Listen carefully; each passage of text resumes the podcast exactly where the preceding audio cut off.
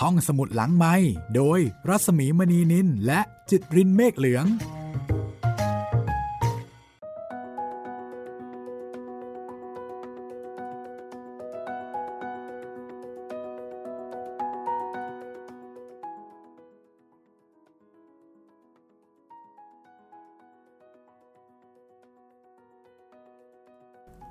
สวัสดีค่ะ ยินดีต้อนรับคุณผู้ฟังเข้าสู่ห้องสมุดหลังไม้และ บ้านที่กลับไม่ได้ค่ะ คุณจิตรินคะครับ สวัสดีครับพี่มีครับแหมกลับมาอีกครั้งหนึ่งนะครับ กับบ้านที่กลับไม่ได้ ตอนที่ 6 แล้ว ตอนนี้มีชื่อว่า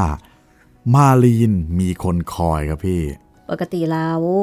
เวลาที่พูดถึงคนไร้บ้าน ซึ่งเป็นเพื่อนของบุญเนี่ยนะคะ มักจะพูดถึงผู้ชายจะเป็นส่วนใหญ่ แต่ว่า ในตอนนี้ค่ะ จะเป็นผู้หญิงค่ะ แล้วก็ไม่ได้เป็นผู้หญิงธรรมดาธรรมดานะคะ แต่ว่าจะเป็นอะไร เดี๋ยวให้รอฟังกันละกันอ่าแต่ที่แน่ ๆก็คือ เขามีชื่อว่ามาลีนค่ะ มาลีน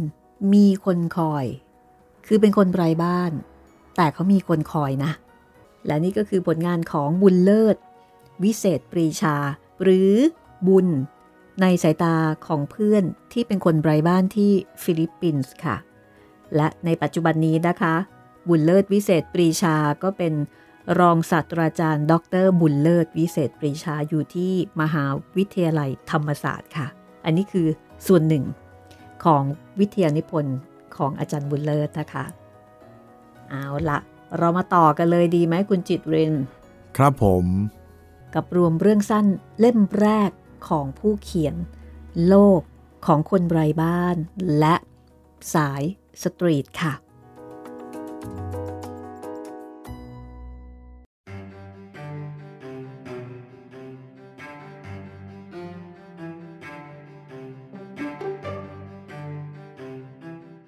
เฮ้ย อาเตะ เป็นตอมบอยหรือเป็นผู้หญิงกันแน่เนี่ย บุญถามมาลีน ขณะที่เห็นเขาหรือเธอ กำลังตากเสื้อผ้า และแวบไปเห็นกางเกงชั้นในแบบผู้หญิง มันคงไม่ใช่เรื่องผิดปกติอะไร เพราะบุญก็เรียกมาลีนว่าอาเตะซึ่งแปลว่าพี่สาวอยู่แล้ว แต่ที่ไม่ปกติก็เพราะมาลีนมักพูดอยู่บ่อยครั้งว่า แม้ร่างกายเธอจะเป็นผู้หญิง แต่จริง ๆ แล้ว ความรู้สึกของเธอเป็นผู้ชาย จึงมักบอกว่า ตัวเองเป็นตอมบอย หรือ tomboy ในสำเนียงการออกเสียงแบบคนฟิลิปปินส์ตอมบอย มาลินตอบพร้อมสีหน้าสงสัย ว่าทำไมบุญจึงถามเช่นนี้ แล้วทำไมใส่กางเกงชั้นในเหมือนของผู้หญิงล่ะ ขณะที่มาลีนกำลังเอาผ้าที่เพิ่งแอบซักในห้องน้ำของโบสถ์ขึ้นมาตากที่รั้วลวดน้ำของบริเวณด้านหลังโบสถ์โอ้ย มีอย่างที่ไหนก็ใส่อย่างนั้น อย่าคิดมาก มาลีนตอบด้วยสีหน้าเขินเล็กน้อย ถ้าไม่คิดว่ามาลีนเป็นตอมบอย คิดเสียว่าเป็นผู้หญิง เธอก็เป็นผู้หญิงที่บุญสนิทมากที่สุดคนหนึ่ง มาลีนเป็นคนรูปร่างเล็ก แต่ไม่ถึงกับผอมบอบบาง ตัดผมซอยสั้น มองจากภายนอกก็เห็นได้ไม่ยาก ว่าเธอไม่ได้ใส่เสื้อชั้นใน เธอมักจะวางตัวเป็นผู้ชาย บางครั้ง เวลาจะเปลี่ยนมาใส่กางเกงตัวที่เพิ่งซักและตากจนแห้งดีแล้ว ก็เปลี่ยนเอาดื้อๆต่อหน้าบุญ บางวัน มาลินมาช่วยร้านแผงลอยข้างถนน ขายน้ำดื่ม บุหรี่และลูกอม ร้านที่ว่า หันหน้าเข้าทางเท้า เพราะลูกค้าหลัก คือคนเดินผ่านไปผ่านมา นานๆ จะมีคนขับรถบางคนอยากซื้อของ ก็ต้องตะโกนเรียก และบางคนก็เรียกมาลีนว่า ตาตาย ซึ่งแปลว่าพ่อ เพราะเข้าใจว่า มาลีนเป็นชายแก่ ทั้งๆทที่อายุจริงของเธอ แค่ 30 กลางๆเท่านั้น หากเจอใคร เรียกว่า ตาตาย มาลีน ก็จะหันไปถามคนขับรถที่ตะโกนซื้อของว่า หน้ากูเป็นพ่อมึงเหรอ ถึงเรียกกูว่าตาตาย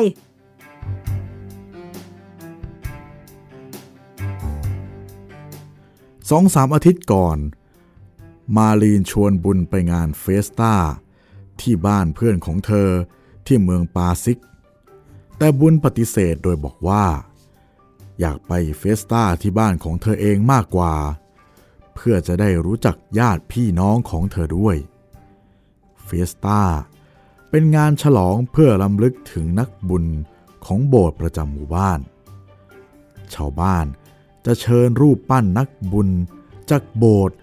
ขึ้นรถแห่รอบหมู่บ้านเป็นขบวนยาว เป็นธรรมเนียมในฟิลิปปินส์ที่คนในละแวกบ้านนั้น ไม่ว่าไปทำงานใกล้หรือไกลแค่ไหน ก็จะกลับมางานเฟสตาของหมู่บ้าน เรียกว่าเป็นงานรวมญาติ ไม่ต่างจากวันสงกรานต์หรือวันเข้าพรรษาในไทย แต่ต่างกันที่แต่ละหมู่บ้าน จะนับถือนักบุญต่างกันเฟียสตาของแต่ละถิ่นจึงไม่ตรงกันโดยเหตุนี้ บุญจึงคิดว่าเป็นโอกาสเหมาะ ที่จะให้มาลีนกลับไปเยี่ยมญาติในวันเฟสตาและเขาก็จะได้รู้จักญาติของเธอด้วย แต่กลายเป็นว่า เขาก่อเรื่องโดยไม่จำเป็น เพราะมึงแท้ๆที่อยากให้กูพามาที่นี่ กูไม่อยากมาเลย เห็นหรือยังล่ะว่าเป็นยังไง มาลีนพูดกับบุญยังหัวเสีย หลังจากเขาทั้งสอง เพิ่งเดินออกมาจากบ้านอาของเธอ วันเนี้ยมีงานฟิสตาแท้ๆ ข้าวเขาก็มีก็ยังไม่ให้เรากินเลย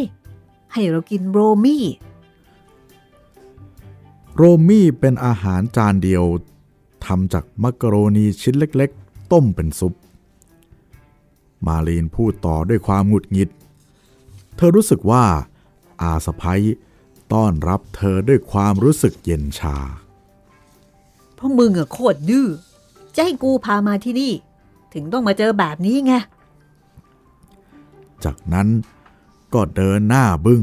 ไม่พูดไม่จา ถึงตอนนี้บุญเพิ่งรู้ตัวว่าคำขอที่ให้มาลีนกลับมาเยี่ยมบ้านนั้น ไม่ใช่เรื่องง่ายๆ แบบที่เขาเข้าใจตอนแรก แต่เป็นการขอที่ผลักให้เพื่อนต้องบากหน้า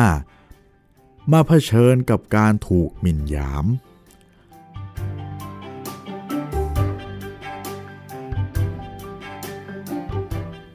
เมื่อเช้านี้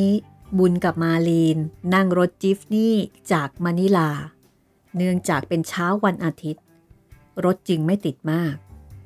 ใช้เวลาประมาณชั่วโมงเศษก็ถึงเมืองปาซิกซิตี้ที่มีโบสถ์ใหญ่หลังเก่าโดดเด่น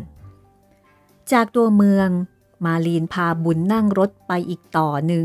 ไปทางเมืองปาเตโรส ยังไม่ทันถึงบ้านอาของมาลีน ทั้งสองก็ต้องลงเดิน เพราะติดขบวนพาเหรดเฟสตาผู้คนคลาคร่ำบนท้องถนนเป็นขบวนยาว ทั้งคนในขบวนและคนที่มารอดูอยู่ตามข้างทาง บางบ้านก็เอารูปพระเยซูคริสต์ที่มีอยู่ในบ้านออกมาตั้งหน้าบ้าน รับขบวนพาเหรดด้วย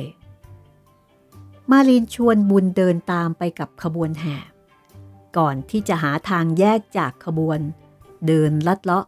ไปบ้านอาของเธอ ด้วยความที่ไม่ได้กลับมาที่นี่มากกว่าสิบปี มาลีนจึงเดินหลงทางอยู่สองครั้ง แต่ในที่สุดก็ไปถึงบ้านอาของเธอจนได้ เป็นบ้านที่ปลูกอยู่ในซอยย่อยแคบๆ แยกจากซอยใหญ่อีกที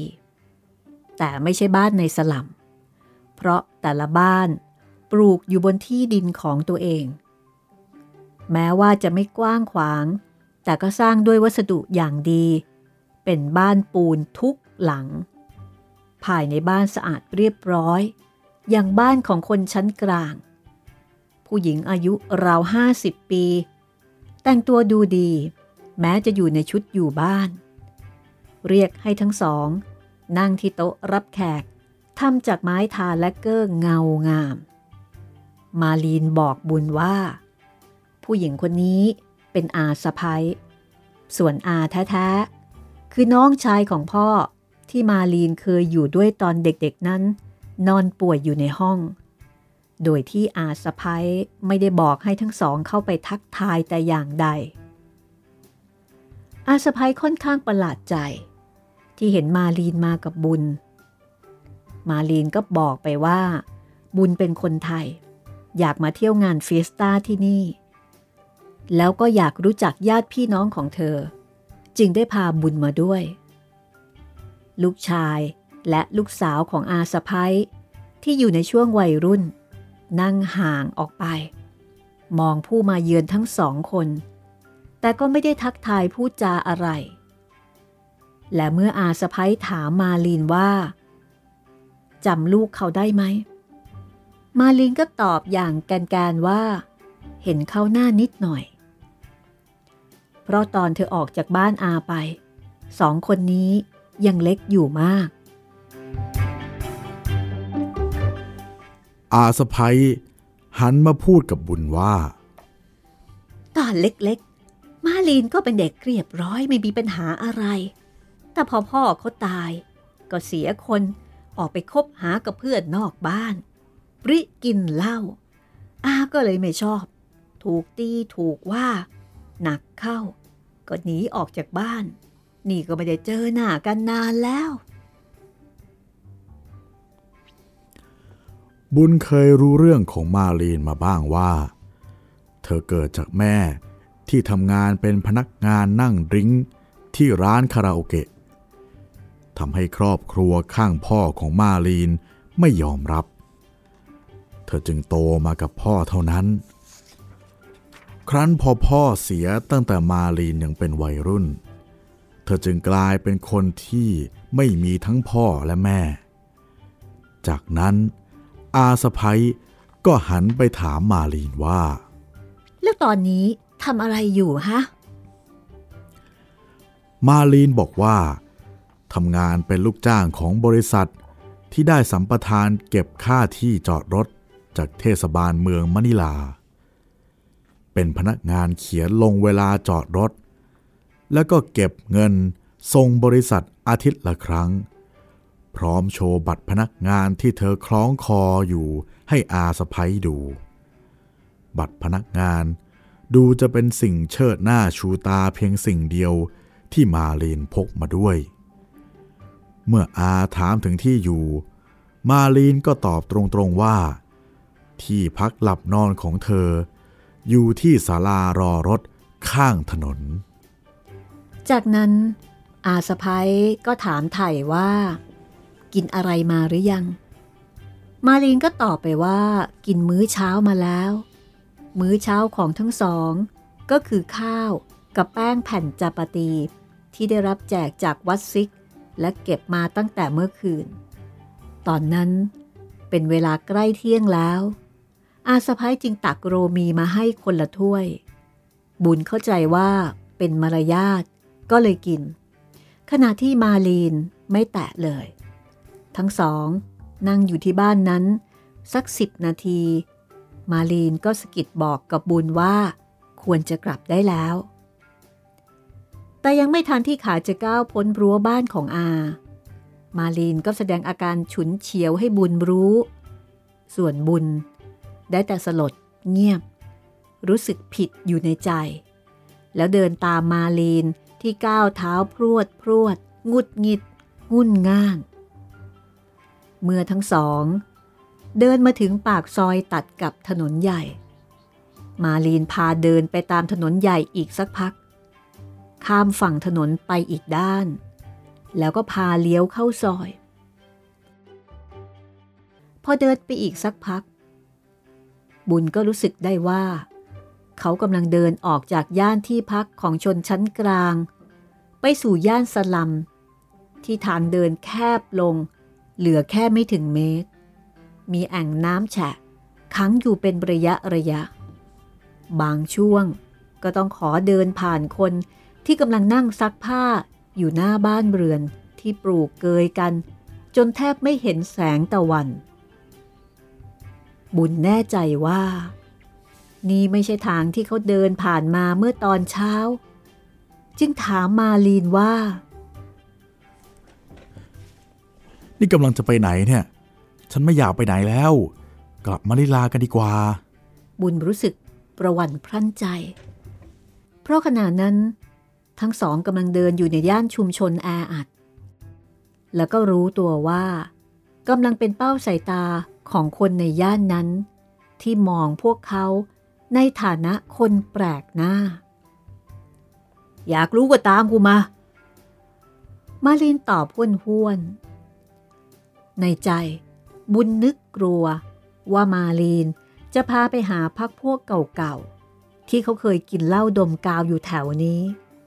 แล้วก็กลัวว่า มาลีนจะดื่มหรือดมกาวติดพันจนไม่ยอมหยุดง่ายๆด้วย บุญจึงกระซิบบอกมาลีนว่า อย่าไปไหนเลย กลับกันเถอะ ฉันไม่อยากไปไหนแล้ว แต่มาลีนไม่ตอบ พรุ่งนี้อาเตะต้องทำงาน วันนี้อย่าไปเมาเลย บุญพยายามหาเหตุผล แต่มาลีนก็ยังไม่คลายจากอารมณ์ฉุนเฉียว กูไม่ได้จะไปเมาที่ไหน มึงเป็นคนอยากให้กูพามาเองไม่ใช่เหรอ ทีคราวเนี้ยบอกจะกลับ ถ้ามึงอยากกลับ มึงก็กลับไปคนเดียว มาลีนยังไม่คลายอารมณ์ฉุนเฉียว ในขณะที่บุญยอมรับว่า เขาเป็นต้นเหตุของบรรยากาศอันขุ่นมัว และอารมณ์เสียในวันนี้ บุญจึงไม่อยากหนีกลับมานิลาไปคนเดียวจำต้องเดินตามมาลีนไป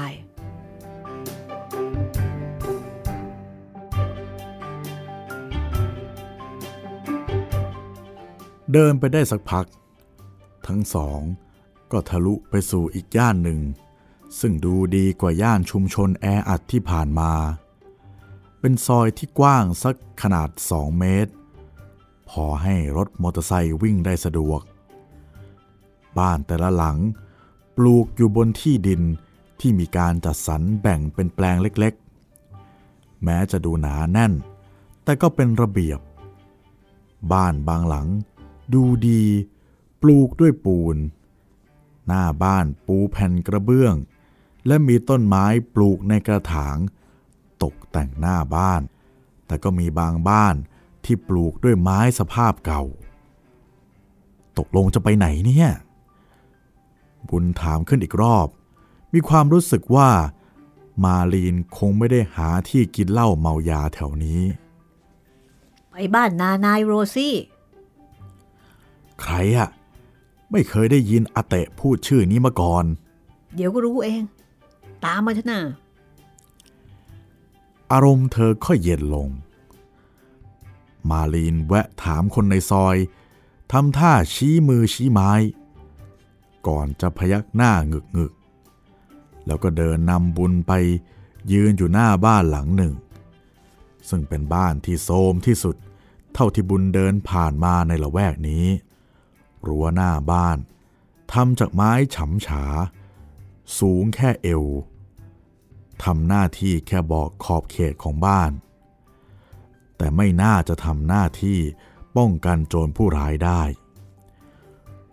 คนมองจากภายนอกคงคิดว่า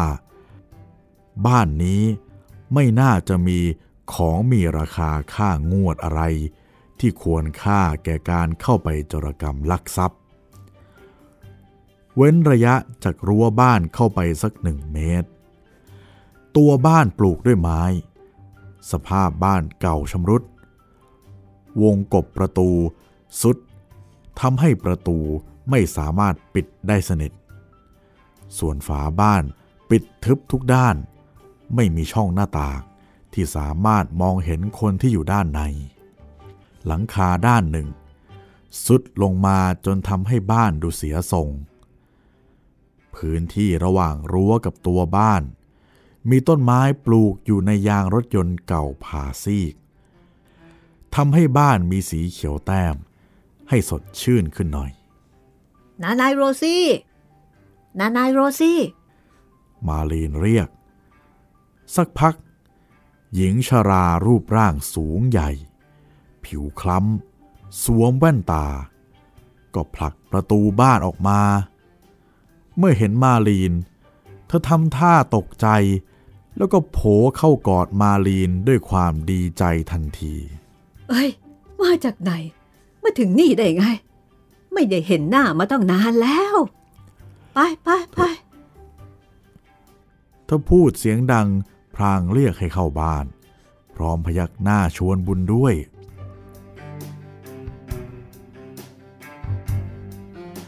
เพราะหน้านายโรซี่ผลักประตูบ้านเข้าไป บุญก็เห็นห้องแคบๆ ขนาด3คูณ3เมตร ที่น่าจะเรียกว่าห้องนั่งเล่น แต่แทบไม่มีที่พอจะนั่งลงได้เลย เพราะเต็มไปด้วยข้าวของเก่าๆ รกเต็มไปหมด ลุงใส่แว่นตาหนาเตอะกำลังนั่งอ่านหนังสือพิมพ์ บนโต๊ะสี่เหลี่ยมจัตุรัสเล็กๆ มีม้านั่งขนาดนั่งได้คนเดียว ไม่มีพนักวาง อยู่รอบโต๊ะทั้งสี่ด้าน เมื่อพบว่ามีผู้มาเยือนถึงสองคน แกยิ้มทักทายเล็กน้อย ก่อนจะขยับหดแขนที่กำลังอ่านหนังสือ ให้ใช้พื้นที่น้อยลง แล้วก็ก้มหน้าอ่านหนังสือต่อ บุญกับมาลีน เลือกนั่งบนม้านั่งคนละด้าน คงเหลืออีกด้านหนึ่งให้นานายโรซี่ได้นั่งลงพอดี มาลีน แนะนำบุญให้เจ้าของบ้านได้รู้จัก ว่าเป็นเพื่อนมาจากเมืองไทย สั้นๆแค่นั้น ลุงก็เงยหน้าจากหนังสือพิมพ์ หันมาคุยกับบุญด้วยความรู้สึกเป็นมิตรขึ้นว่า เมื่อก่อนลุงเคยทำงานซีแมน คือเป็นช่างในเรือขนส่งระหว่างประเทศ และเรือเเคยมาจอดที่ท่าเรือเมืองไทย เช่น ที่แหลมฉบังอยู่บ่อยๆ และคุ้นเคยกับคนไทยดี แต่ตอนนี้เกษียณจากงานแล้ว จึงอยู่ไปตามอัตภาพตายาย บุญจึงเริ่มเข้าใจว่า สมัยทำงานซีแมน ลุงคงมีรายได้ดีพอสมควร จึงซื้อที่ดินปลูกบ้านในย่านนี้ได้ เพียงแต่เมื่อเกษียณแล้ว จำเป็นต้องอยู่ด้วยเงินเก็บที่มีอย่างประหยัด นานายโลซี่ กุลีกุจอคดข้าวใส่จาน และตักกับข้าวราดบนจาน ส่งให้มาลีและบุญ โดยทั้งสองไม่ทันได้ปฏิเสธ กับข้าวเป็นเนื้อปลาต้มกับน้ำกะทิ เจือด้วยรสเปรี้ยวจากน้ำส้มสายชู เรียกว่ากะตะ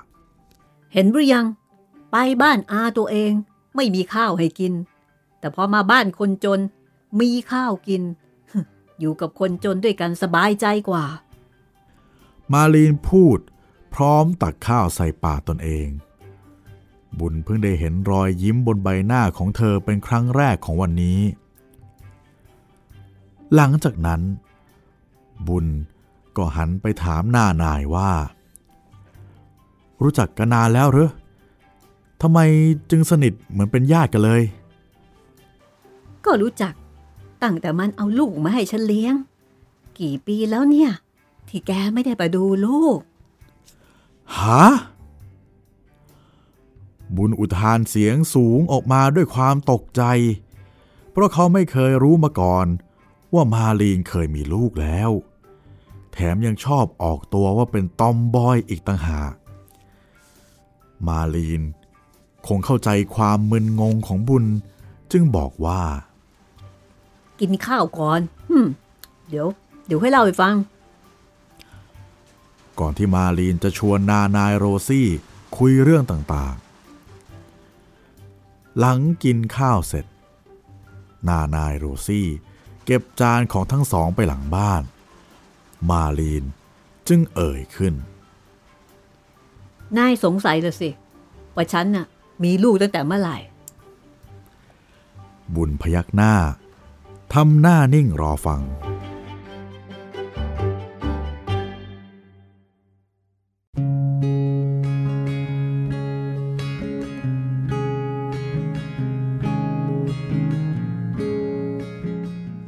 มาลีนพ่นควันบุหรี่หลังมื้ออาหารออกช้า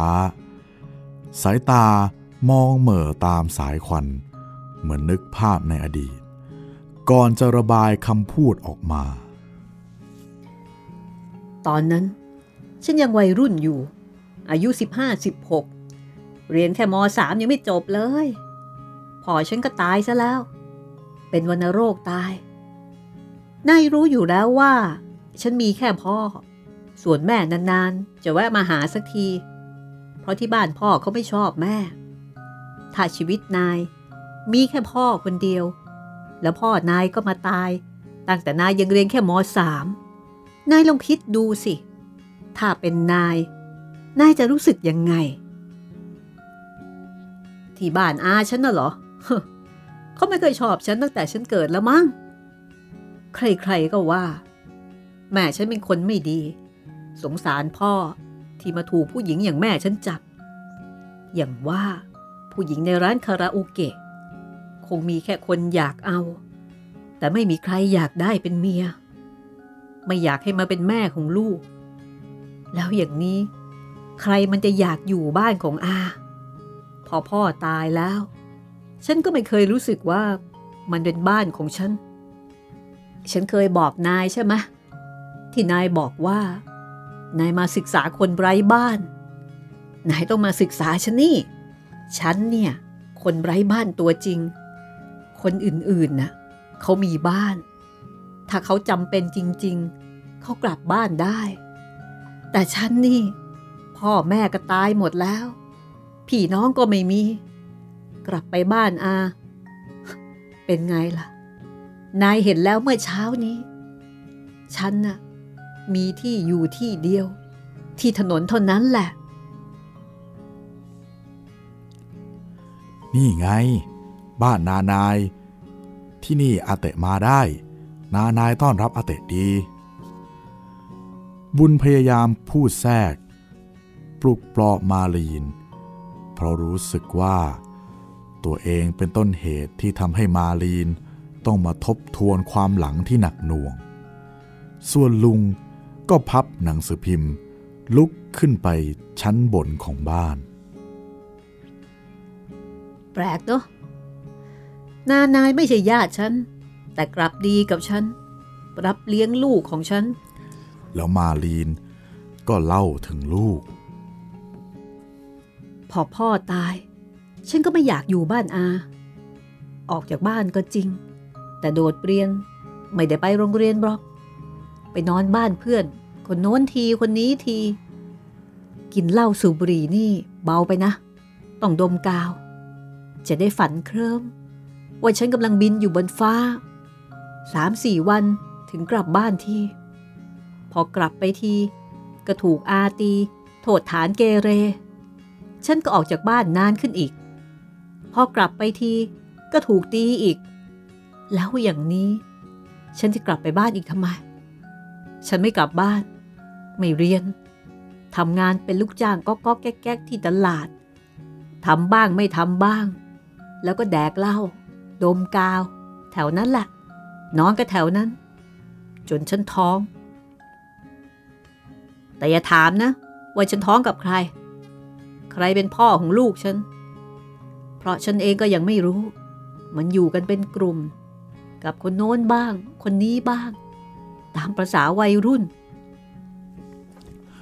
ประโยคหลังของมาลีนทำให้บุญและนานายโรซี่ นิ่ง พูดไม่ออก ตอนท้อง ฉันยังเด็กอยู่เลย พ่อแม่ก็ไม่มี งานก็ไม่มีเป็นชิ้นเป็นอัน แล้วจะมีปัญญาเลี้ยงลูกได้ยังไง ก็เลยถามพักพวกว่า มีบ้านไหน เขาอยากกรับเด็กเป็นลูกบุญธรรมบ้าง แล้วก็มีคนบอกว่า ลองมาถามบ้านนี้ดูเราสองคนกับตาไม่มีลูก แต่อยากมีลูก เลยรับจะเลี้ยงลูกของมาลีน ตอนแกมาที่นี่ก็ท้องโตแล้วเจ็ดเดือนกว่าแปดเดือนแล้วมั้ง นานายโรซี่ เป็นฝ่ายเล่าแทรกบ้าง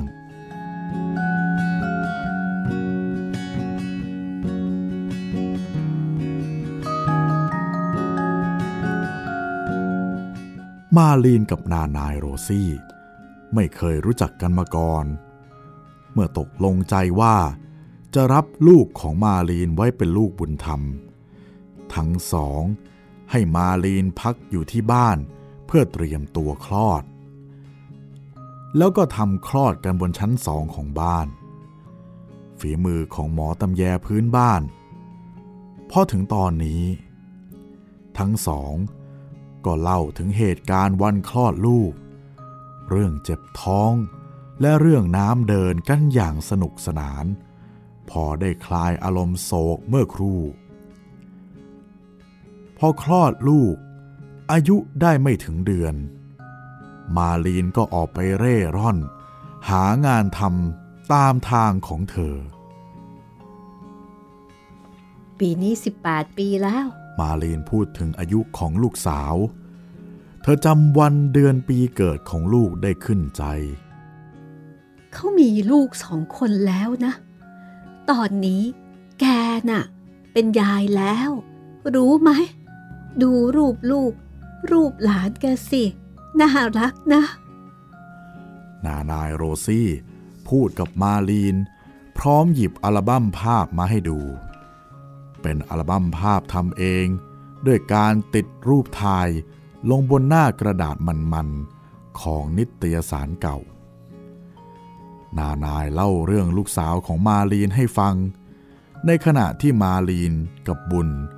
ดูรูปไปพลางว่าลูกสาวมาลีน เป็นเด็กขยันทีเดียว รู้จักช่วยงานบ้านตั้งแต่เด็กๆ แต่ตายายสองคนไม่ได้มีเงินมากมาย จึงต้องออกจากโรงเรียนตั้งแต่ยังไม่จบมัธยมปลาย ด้วยความที่เป็นเด็กเรียบร้อย พร้อมทั้งชอบไปช่วยงานที่โบสถ์คนที่โบสถ์ต่างชมเชย พอมีโอกาสทั้งโบสถ์ก็ส่งให้ไปเรียนทำเล็บ พร้อมให้ทุนซื้อน้ำยาทาเล็บ กระทั่งงานรับจ้างทำและตกแต่งเล็บกลายเป็นอาชีพของเธอ แล้วผัวเขาทำงานอะไร มาลีนถาม ทำงานก่อสร้าง วันนี้บอกว่าจะไปหาหัวหน้าเก่าของานทำเพราะไม่มีงานมาสองสามวันแล้วบ่ายๆกว่านี้อีกสักพัก เดี๋ยวลูกแกก็กลับแล้วละนี่ แกอย่ารีบไปไหนนะ อยู่เจอลูกแกก่อน นานายโรซี่บอกกับมาลีน ส่วนบุญก็ถามมาลีนที่ตอนนี้มีสีหน้าค่อนข้างตื่นเต้นว่า อาเตะไม่เคยเจอลูกนานแค่ไหนแล้วเนี่ย มาลีนตอบว่า ตลอด 18 ปีที่ผ่านมาหลังจากคลอดลูกแล้ว เธอเคยเห็นหน้าลูกแค่ครั้งเดียว เมื่อสัก 10 ปีที่แล้ว แต่ไม่ได้บอกลูกว่า เธอเป็นแม่ วันนั้นฉันเมาหน่อยๆ เพราะมาหาเพื่อนเกากินเหล้าเมาอยู่แถวๆนี้ละ แล้วฉันก็คิดถึงลูก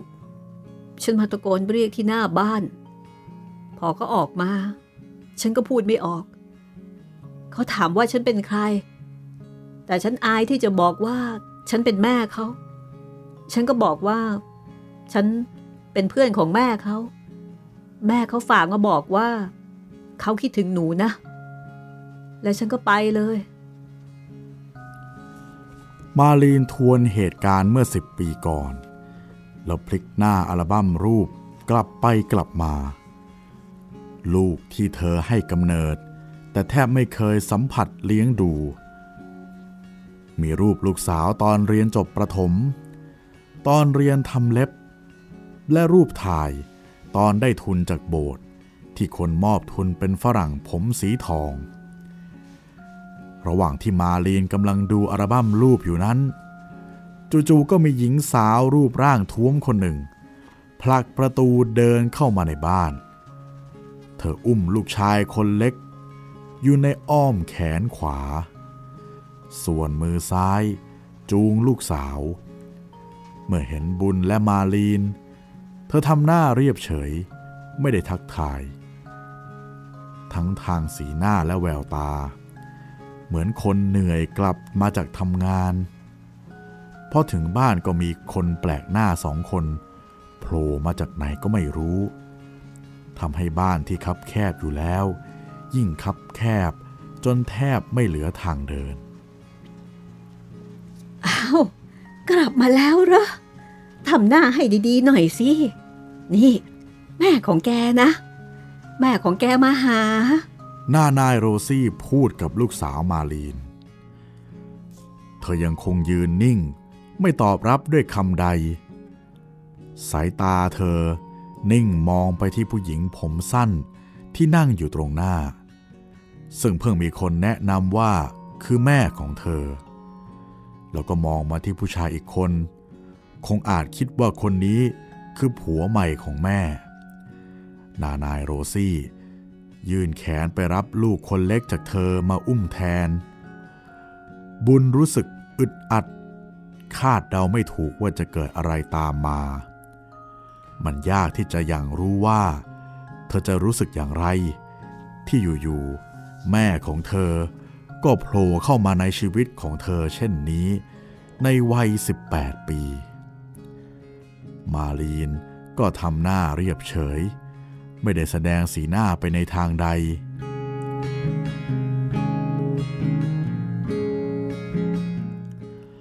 ห้องที่ไม่มีหน้าต่าง มีแต่แสงไฟนีออนสลัวสลัวและข้าวของเก่าๆรกรุงรัง ซึ่งก็มีสภาพขมุกขมัวอยู่แล้ว ยิ่งขมุกขมัวลงไปอีก ชั่วขณะที่สองแม่ลูก ปะสายตากัน แต่ไม่ได้มีคำพูดใดหลุดมา กระทั่งลูกสาวมาลีน เอ่ยคำแรกออกมา พียงคำเดียวเท่านั้นทำให้บรรยากาศเหมือนน้ำในเขื่อนที่เคยสงบนิ่ง กลับไหลทะลักทลายทันที ที่ผนังกั้นน้ำพังลง เธอคุกเข่าลงหน้ามาลีน เอามือของเธอกุมมือของมาลีน แล้วเอามาแตะหน้าผาก จากนั้นก็ระบายความรู้สึกออกมา แม่ หนูไม่ได้ข่าวจากแม่เลย บางคนก็บอกว่า แม่หนูตายไปแล้ว หนูอยากเจอแม่ หนูอยากมีแม่เหมือนคนอื่น วันนี้หนูได้เจอแม่หนูแล้ว แม่หนูยังไม่ตาย แล้วเธอก็ปล่อยโฮหนักๆออกมา มาลีลูบหัวลูกสาวที่ตอนนี้นั่งคุกเข่าอยู่หน้าเธอ ไม่มีคำกล่าวใดจากมาลีน ความรู้สึกในใจของเธอ คงท่วมท้นเกินกว่าจะพูดคำใดออกมา แม่รู้ไหมตอนหนูเรียนจบประถม เพื่อนทุกคนมีแม่ไปโรงเรียน แต่หนูไม่มี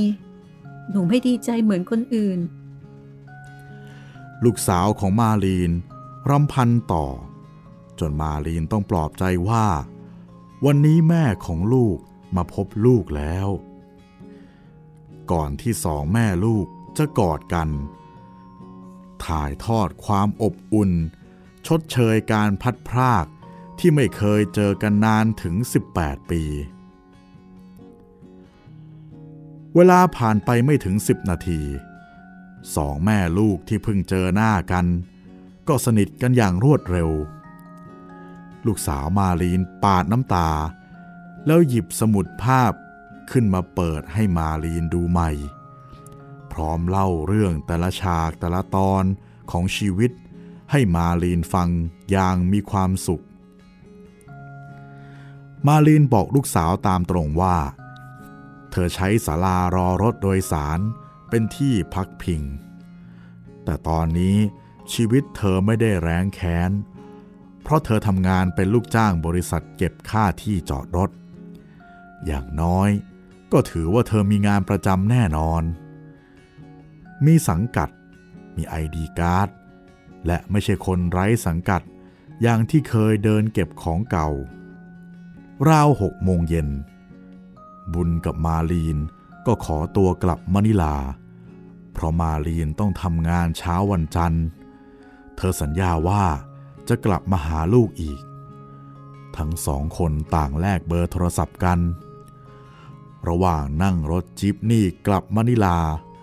มาลีนหยิบโทรศัพท์ขึ้นมาอ่านข้อความ แล้วน้ำตาซึม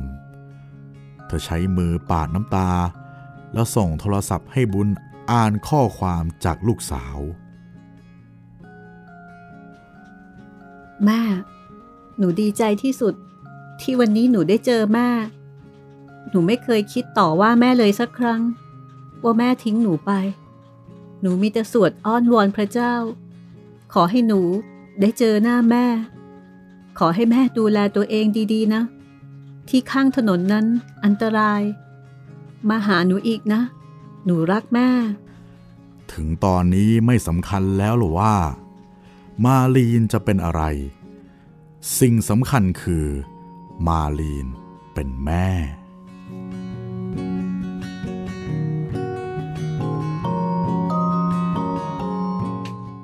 และนี่ก็คือมาลีนมีคนคอยค่ะ ตอนแรก ๆก็ดูเหมือนว่าไม่น่าจะมีคนคอยใช่จริง ๆ เพราะว่าคนที่เป็นอาเขาดูเหมือนไม่ได้ยินดียินร้ายอะไรมากมายนักนะคะ แต่ว่าพอไปเจอนานายโดซี่โอ้ มันตรงกันข้ามเลยนะคะ พลิกผันเลย อันนี้ไม่ใช่ญาติเลยนะคะจบ งไปแล้วนะครับสำหรับตอนที่ 6 ของบ้านที่กลับไม่ได้ ตอนชื่อว่ามาลีนมีคนคอยนะครับ ตอนต่อไปอืมโอ้ค่ะตอนนี้มาไม่ได้มาเป็นประโยค แต่มาเป็นคำนามนะพี่ หลังพิงของโจเซฟ โอ้อันนี้เป็นนามประธรรมเลยแหละ คืออะไร ก็ต้องมีใครสักคนหนึ่งแน่ ๆ เลย ที่จะช่วยสนับสนุน ในส่วนของใช่โจเซฟหรือเปล่ามันน่าจะเป็นแบบนั้นนะคะ เอาเป็นว่าตอนต่อไปค่ะ ตอนที่ 7 เราก็จะมาทำความรู้จักกับคนไร้บ้านอีกคนหนึ่ง ซึ่งก็คือโจเซฟค่ะ ซึ่งแต่ละคนแต่ละคนที่เราได้รู้จักมาเนี่ยแม้ว่าจะเป็นคนไร้บ้านเหมือนกันนะคะ แต่ว่าทุกคนเนี่ยมีรายละเอียดมีชีวิตความเป็นมาที่คือพ ออ่านแล้วก็รู้สึกแบบ อืม เราคือแต่ก่อนเราคงคิดว่าก็แค่มีปัญหากับที่บ้าน แล้วก็เลยออกมา แต่จริงๆมันไม่ใช่ มันมีอะไรที่ซับซ้อนกว่านั้นนะคะ ทั้งทางเอ่อทางด้านร่างกายแล้วก็ทางด้านจิตใจด้วย เนี่ยเหมือนอย่างมาลีนนะคะแบบไม่น่าเชื่อ มีลูกชาวด้วย มีลูกใช่สาวด้วย แล้วก็ไม่เจอลูกสาวมารู้สึกแบบสิบกว่าแทปีบจะตั้งแต่นะคะเกิดแล้วครับพี่ เจอก็เจอครั้งเดียวแถม เมาเจด้อวยครั้งเดียวโอ้โหเป็นโชคดีของมาลีน ที่ลูกเนี่ยพร้อมที่จะเข้าใจเหตุผลของแม่คือไม่รู้ล่ะว่าแม่ทำไมถึงไม่มาหา แต่ถึงอย่างไรก็ดีใจ ที่ยังมีแม่อยู่ตื่นก็คงตันรู้เนาะสึกพี่แบบถึงแม้บอกว่าฉันเป็นอ่าต้อมครับบอย แต่ในที่สุดก็เป็นแม่ครับอยู่ดีนะคะทำเป็นเล่นไปนะครับพี่นี่ก็ มาน่าจะเกินครึ่งเล่มแล้วนะครับสำหรับบ้านที่กลับไม่ได้ ก็ยังไงติดตามตอนต่อๆไปได้นะครับ ทุกวันจันทร์วันพุธแล้วก็วันศุกร์ทางเว็บไซต์ แล้วก็แอปพลิเคชันของไทย PBS Podcast นะครับสำหรับวันนี้ลาไปก่อนนะคะ สวัสดีครับค่ะ